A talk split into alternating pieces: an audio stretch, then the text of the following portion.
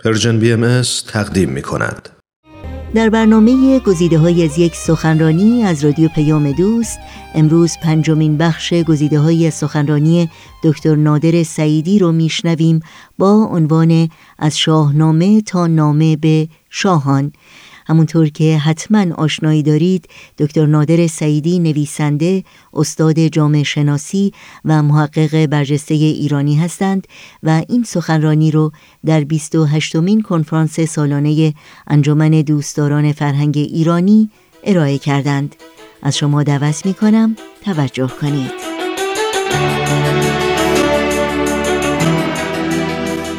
حالا در پایان این بحث من می‌خوام مختصر نگاه کنم به پیام پیامبر ایرانی به الله در آثار خودش به خصوص در نامه های او در دهه 1860 به شاهان و زمامداران و ببینید این مسئله این ستا استبداد را چگونه بررسی می‌کنه؟ در ارتباط با مسئله اول یعنی استبداد سیاسی از نظر بهاءالله شاه فره ایزدی داره. اما فر ایزدی میشه اصلا خود بهاءالله. بهاءالله اصلا یعنی فر ایزدی بها همون مفهوم فر دقیقا همون مفهوم فر است. و ایزدی و الله اینا یکی هم. اصلا بهاءالله یعنی فر ایزدی منتها از نظر بهاءالله این فر ایزدی حالا داره سخن می‌گوید به پادشاهان. خود فر ایزدی که مبنای حقیقت و هویت این پادشاه داره باهاشون صحبت می‌کنه از نظر بهاءالله فر ایزدی دیگه اختصاص فقط به شاهان نداره بلکه همه نوع انسان به طور مساوی داره فر ایزدی هستن. به گفته الله با اظهار امرش در رزوان در روز اول رزوان همه کس مظهر تجلی همه اسماع و صفات الهی شد. و البته بها که اسم اعظم باشه از نظر بهاءالله و این فره ایزدی این به همه کس تعلق می‌گیره. و نتیجه این مسئله این است که چون با ظهور بهاءالله دیگه فره ایزدی به طور مساوی شامل همه نوع انسان شده تنها نوع مشروع معقول سیاست از این به بعد میشه دموکراسی برابری همه انسان ها مانند فردوسی به حالا در مورد خرد خیلی تاکید می‌کنه. اما با حالا ابداعات گوناگونی می‌کنه در مورد مفهوم خرد. و در اینجا مفاهیم نوینی زاده میشه در آثار با حالا. من به دو تاش به طور مختصر اشاره می‌کنم. اولین مسئله ای که با حالا در ارتباط با خرد در ستایش خرد بیان می‌کنه اینه که تاکید می‌کنه که برای هر چیزی مقام بلوغ و کمالی هست. و بعد اضافه می‌کنه که مقام بلوغ و کمال خرد به مشورت ظاهر. مشورت میشه تحقق کمال و بلوغ خرد. و بنابراین به حالا نتیجه می‌گیره از اصل تقدس خرد لزوم دموکراسی را لزوم مشورت پارلمانی را. عامل دیگر این است که در آثار بهاءالله خرد خرد راستین تحققش در میان مردم که شرط و علامت بلوغ عالم هست. نتیجهش این است که آدم ها تشنه قدرت و چیرگی نیستند بلکه خودش را جزی از کل می‌بینند و با دیدن اینکه خودشون جزی از کل هستن عبودیت و خدمت اون تعریف میشه به عنوان خواسته و فضیلت. اون تعریف میشه در ذهنشون به عنوان ارزش. به گفته حالا از جمله علائم بلوغ عالم این است که سلطنت بماند و احدی اقبال نکند که بخواد به تنهایی چنین سقلی را چنین باری را بر دوش بگیره. مفهوم دموکراسی و مشورت ترکیب میشه با اون اخلاقی که در سام بود و در رستم. یعنی اینکه تشنه قدرت نبودن. و این بلوغ خرد هست. بلوغ کمال است که مفهوم عرفانی هم البته در اوج خودش داره.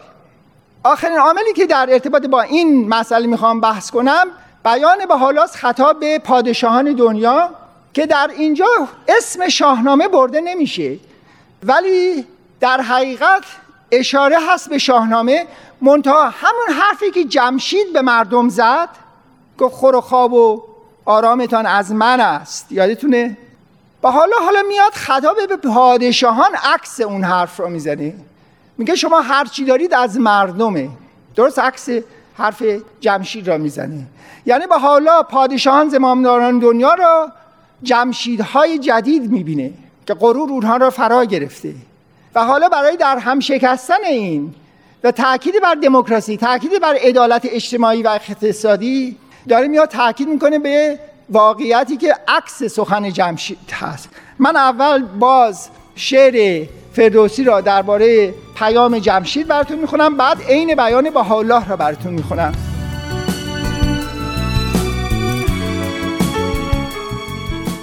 با رادیو پیام دوست همراهی می کنید و بعد از لحظاتی موسیقی توجه شما رو به ادامه برنامه گزیده های از یک سخنرانی جلب می کنم.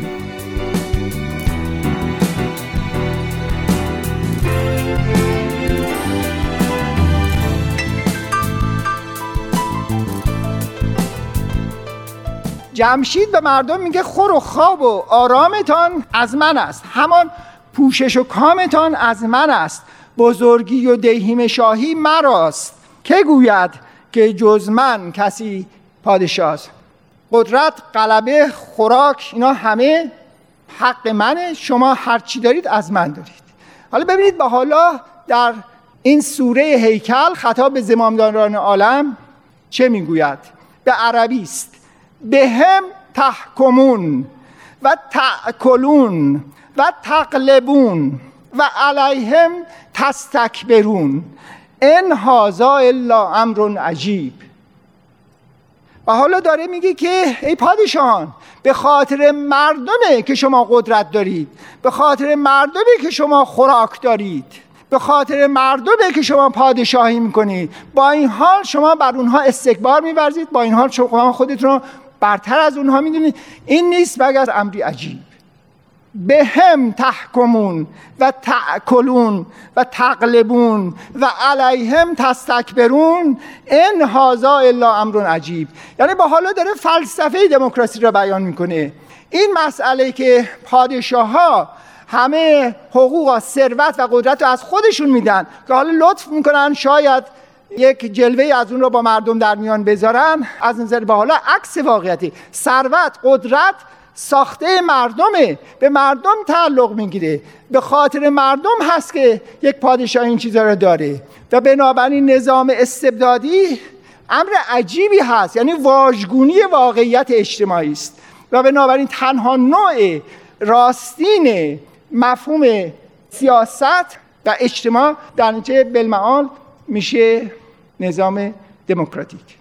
در مورد مسئله دوم یعنی استبداد دینی و مذهبی. این مسئله محوری است در سرتاسر آثار بهاءالله یعنی اصلا شروع وح شروع و تولد آین بهایی بر اساس تعریف نوین از نصرته. یعنی چگونه ما می‌تونیم آین خدا را پیش ببریم کمکش کنیم که پیروز بشه؟ و از نظر بهاءالله راه پیش برده یک دین دیگه از طریق قلم و اخلاق پسندیده است نه از طریق شمشیر.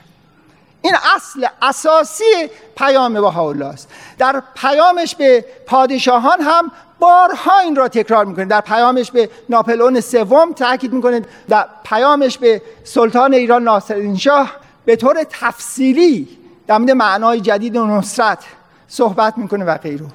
از نظر به حالا در همه این آثار اون هیته ای که عرصه ای که خدا می‌خواد درش حکومت کنه عرصه دل هاست و عرصه خاک را خدا حکومت اون را به مردم و پادشاهان سپرده.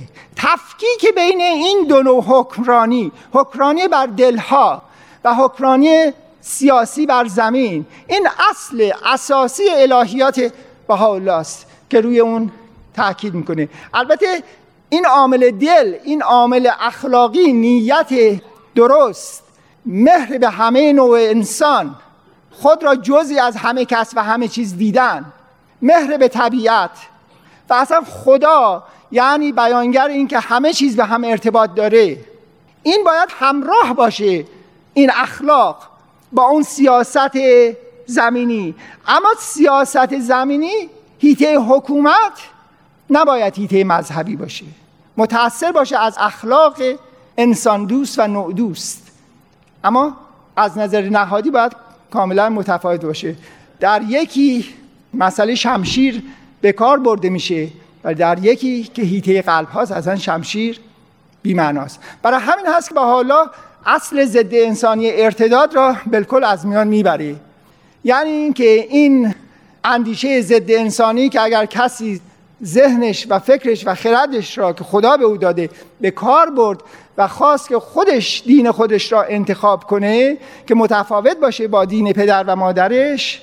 در گذشته فرض این بود که این آدم باید کشته بشه. این نظر فقها بود. هنوز هم هست.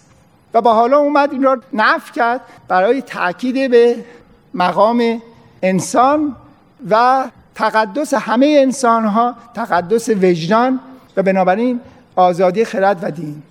ناگفته نماند که از نظر حالا آثار او که در دهه 1850 تاکید می‌کنه به این دموکراسی روحانی یعنی تاکید می‌کنه که همه آدم ها می‌توانند و باید و وظیفه دارن که خودشون فکر کنن نه اینکه از علما از رؤسای مذهبیشون تقلید کنن.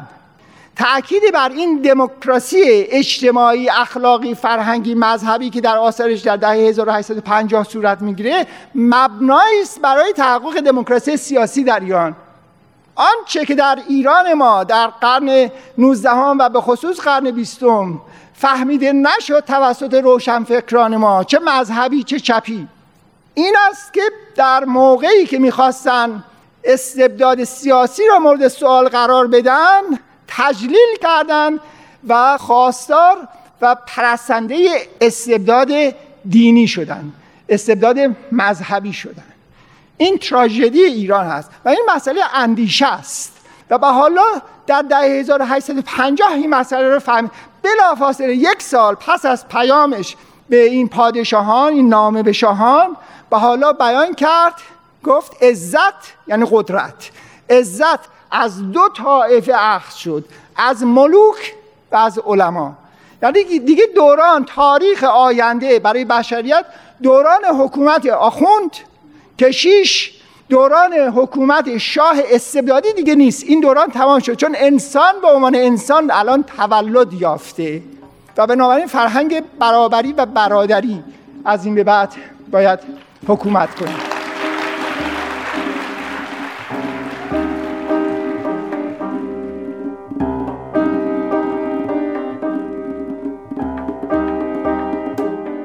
و برای شنیدن بخش بعدی گزیده های سخنرانی دکتر نادر سعیدی از شما شنوندگان عزیز دعوت می کنم هفته آینده همین روز و همین ساعت با رادیو پیام دوست همراه باشید.